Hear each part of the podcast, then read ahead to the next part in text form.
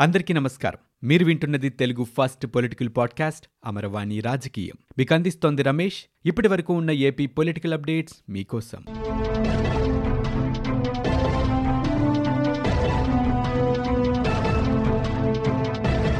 విశాఖ ఉక్కు కర్మాగారం ప్రైవేటీకరణను అడ్డుకునేందుకు నిర్మాణాత్మకమైన కార్యాచరణని రూపొందించాలని ఎమ్మెల్యే గంటా శ్రీనివాసరావు పేర్కొన్నారు.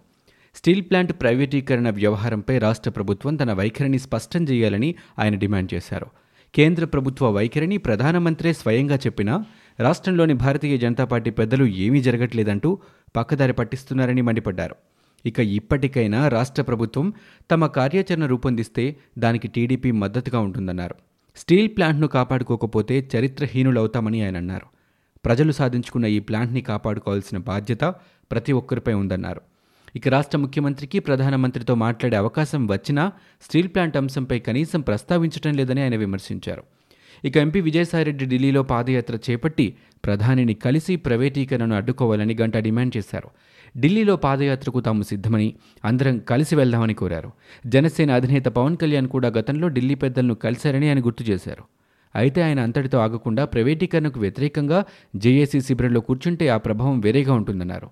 ప్రైవేటీకరణను వ్యతిరేకిస్తూ రాష్ట్రంలోని నూట డెబ్బై ఐదు మంది ఎమ్మెల్యేలు ఇరవై ఐదు మంది ఎంపీలు ఎమ్మెల్సీలు అంతా రాజీనామా చేయడం ద్వారా దేశమంతా మనవైపే చూస్తోందన్నారు. అందరూ రాజీనామా చేస్తే ఖచ్చితంగా ఫలితం ఉంటుందన్నారు. వైకాపా సభ్యులు రాజీనామా చేసిన చోట టీడీపీ పోటీ పెట్టదని ఆయన స్పష్టం చేశారు. ఇందుకోసం నిర్మాణాత్మక కార్యాచరణ ప్రణాళిక ప్రకటించాలని సీఎంని కోరారు. అందరూ ముందుకొచ్చి ప్రైవేటీకరణను అడ్డుకోవాలని గంటా శ్రీనివాసరావు విజ్ఞప్తి చేశారు.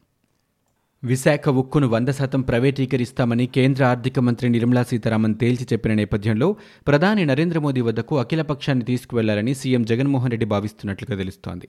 ఈ మేరకు ప్రధాని మోదీని సమయం కోరుతూ నాలుగు పేజీల లేఖ రాశారు. గత లేఖలోని అంశాలను తాజాగా ఉత్తరంలోనూ ప్రస్తావించారు సీఎం. విశాఖ ఉక్కుపై నేరుగా చర్చించేందుకు అనుమతి కోరారు. కేంద్రం చేసిన తాజా ప్రకటనతో సాగర తీరంలో ఉక్కు పోరాట కిరటాలు పోటెత్తుతున్నాయి.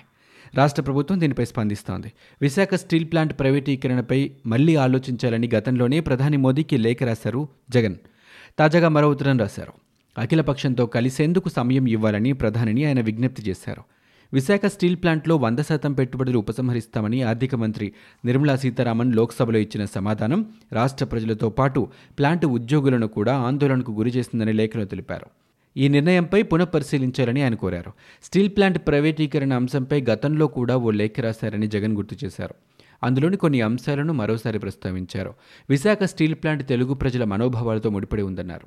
నష్టాల్లో ఉన్న స్టీల్ ప్లాంట్ను లాభాలోకి తెచ్చేందుకు ఉక్కు మంత్రికి కొన్ని సూచనలు చేశానని గుర్తు చేశారు సీఎం జగన్. ఇక యాజమాన్యం వద్ద ఏడు వేల ఎకరాల మేర ఉపయోగించని భూమి ఉందని వివరించారు. ఆ భూమిని ప్లాట్ల కింద మార్చి ఆర్ఐఎన్ఎల్ను ఆర్థికంగా బలోపేతం చేయొచ్చని పేర్కొన్నారు. ఇక కేంద్రంతో కలిసి పనిచేసేందుకు సిద్ధంగా ఉన్నామని జగన్ చెప్పారు. విశాఖ ఉక్కు ప్రైవేటీకరణపై కేంద్ర ఆర్థిక శాఖ మంత్రి నిర్మలా సీతారామన్ ఇచ్చిన సమాధానంతో విశాఖలోని ఉక్కు కార్మికులు నిర్వాసితులు ఒక్కసారిగా భగ్గుమన్నారు. రాత్రి నుంచి విశాఖలో ఆందోళనలు కొనసాగుతున్నాయి. జాతీయ రహదారిపై కూర్మన్నపాలెం కూడలి ఉక్కు ప్రధాన ద్వారం వద్ద ఉక్కు ఉద్యమకారులు పెద్ద ఎత్తున ఆందోళనలు చేపట్టారు. కార్మికులంతా మానవహారంతో రహదారిని దిగ్బంధించారు. కూర్మన్నపాలెం కూడలిలో ఆందోళనకారులు చేపట్టిన నిరసన ఇంకా కొనసాగుతూనే ఉంది. కేంద్రం రాష్ట్ర ప్రభుత్వాలకు వ్యతిరేకంగా నినాదాలు చేస్తూ కేంద్రం ప్రకటనతో ఉన్న ప్రతులను దగ్ధం చేశారు. కార్మికుల ఆందోళనతో విశాఖలో ఉద్రిక్త పరిస్థితి నెలకొంది. విశాఖ ఉక్కు ఆంధ్రుల హక్కు అంటూ కార్మికులు నినాదాలు చేస్తున్నారు. కేంద్ర ప్రభుత్వ వైఖరికి నిరసనగా ఎంపీలంతా రాజీనామా చేయాలని ఆందోళనని డిమాండ్ చేస్తున్నారు. విశాఖ ఉక్కు పరిశ్రమ ప్రైవేటీకరణను నిరసిస్తూ ఉక్కు కార్మికులు నిర్వాసితులు చేపట్టిన ఆందోళన రాత్రి నుంచి కొనసాగుతోంది.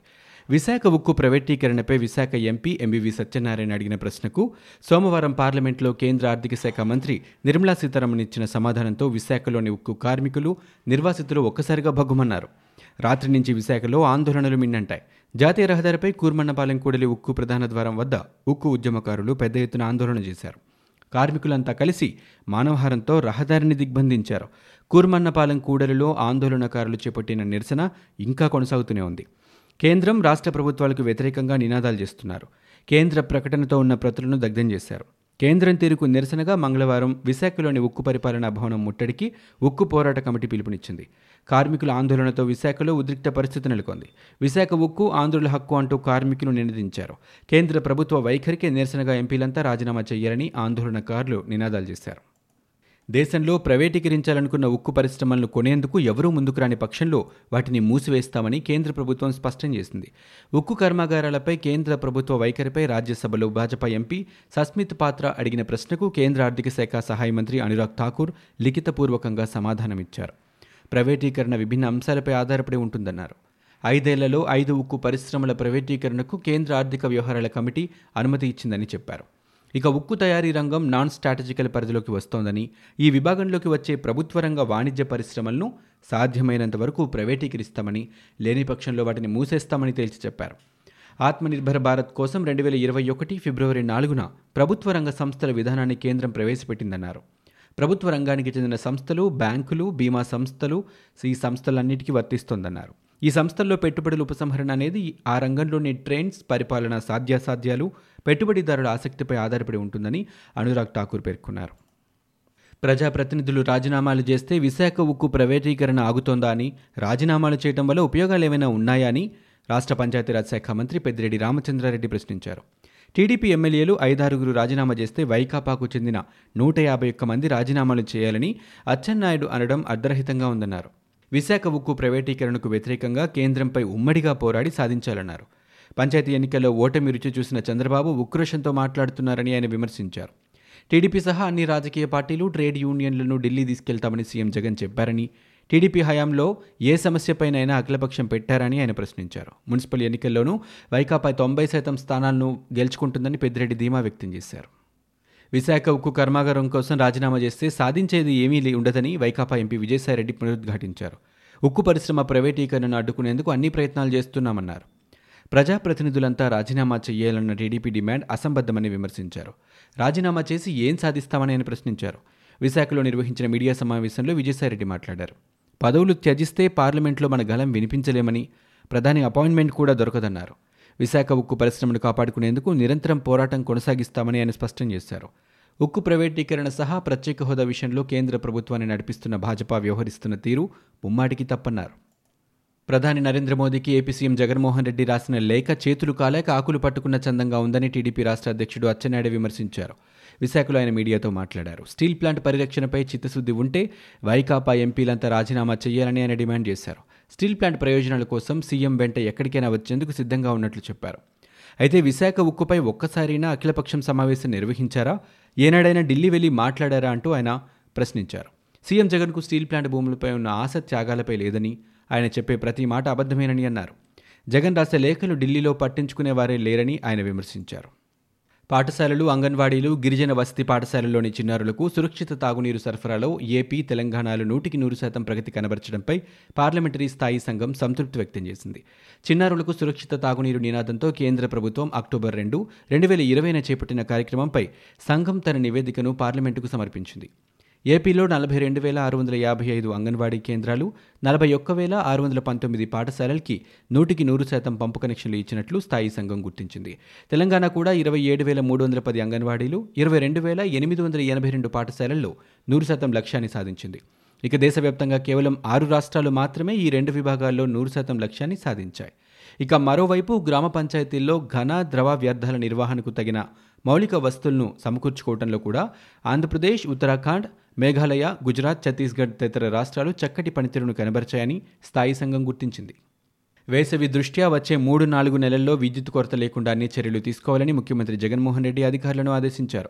అవసరాలకు అనుగుణంగా ఎంత విద్యుత్ కావాలో ఆ మేరకు తగిన ఏర్పాట్లు చేసుకోవాలని సూచించారు. జెన్కో ఆధ్వర్యంలో నడుస్తున్న పదిహేను యూనిట్లకు ఎలాంటి అవంతరాలు లేకుండా చూసుకోవాలని బొగ్గు సరఫరాపై నిరంతరం సమీక్ష చేసుకుంటూ బొగ్గును సమకూర్చుకోవాలని చెప్పారు.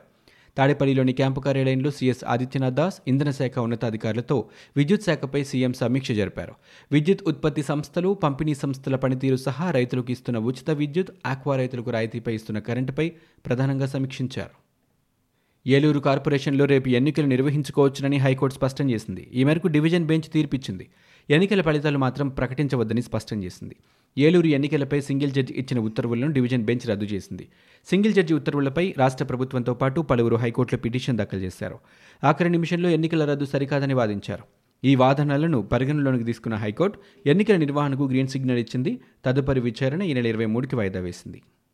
ఏపీలో గడిచిన ఇరవై నాలుగు గంటల్లో నలభై ఐదు వేల డెబ్బై తొమ్మిది కరోనా పరీక్షలు నిర్వహించారు. నూట పద్దెనిమిది కేసులు నిర్ధారణ అయ్యాయి. ఈ మేరకు రాష్ట్ర వైద్య ఆరోగ్య శాఖ తాజాగా బులెటిన్ విడుదల చేసింది. దీంతో రాష్ట్రంలో నమోదైన మొత్తం కేసుల సంఖ్య ఎనిమిది లక్షల తొంభై వేల ఎనిమిది వందల ఎనభై నాలుగుకు చేరుకుంది.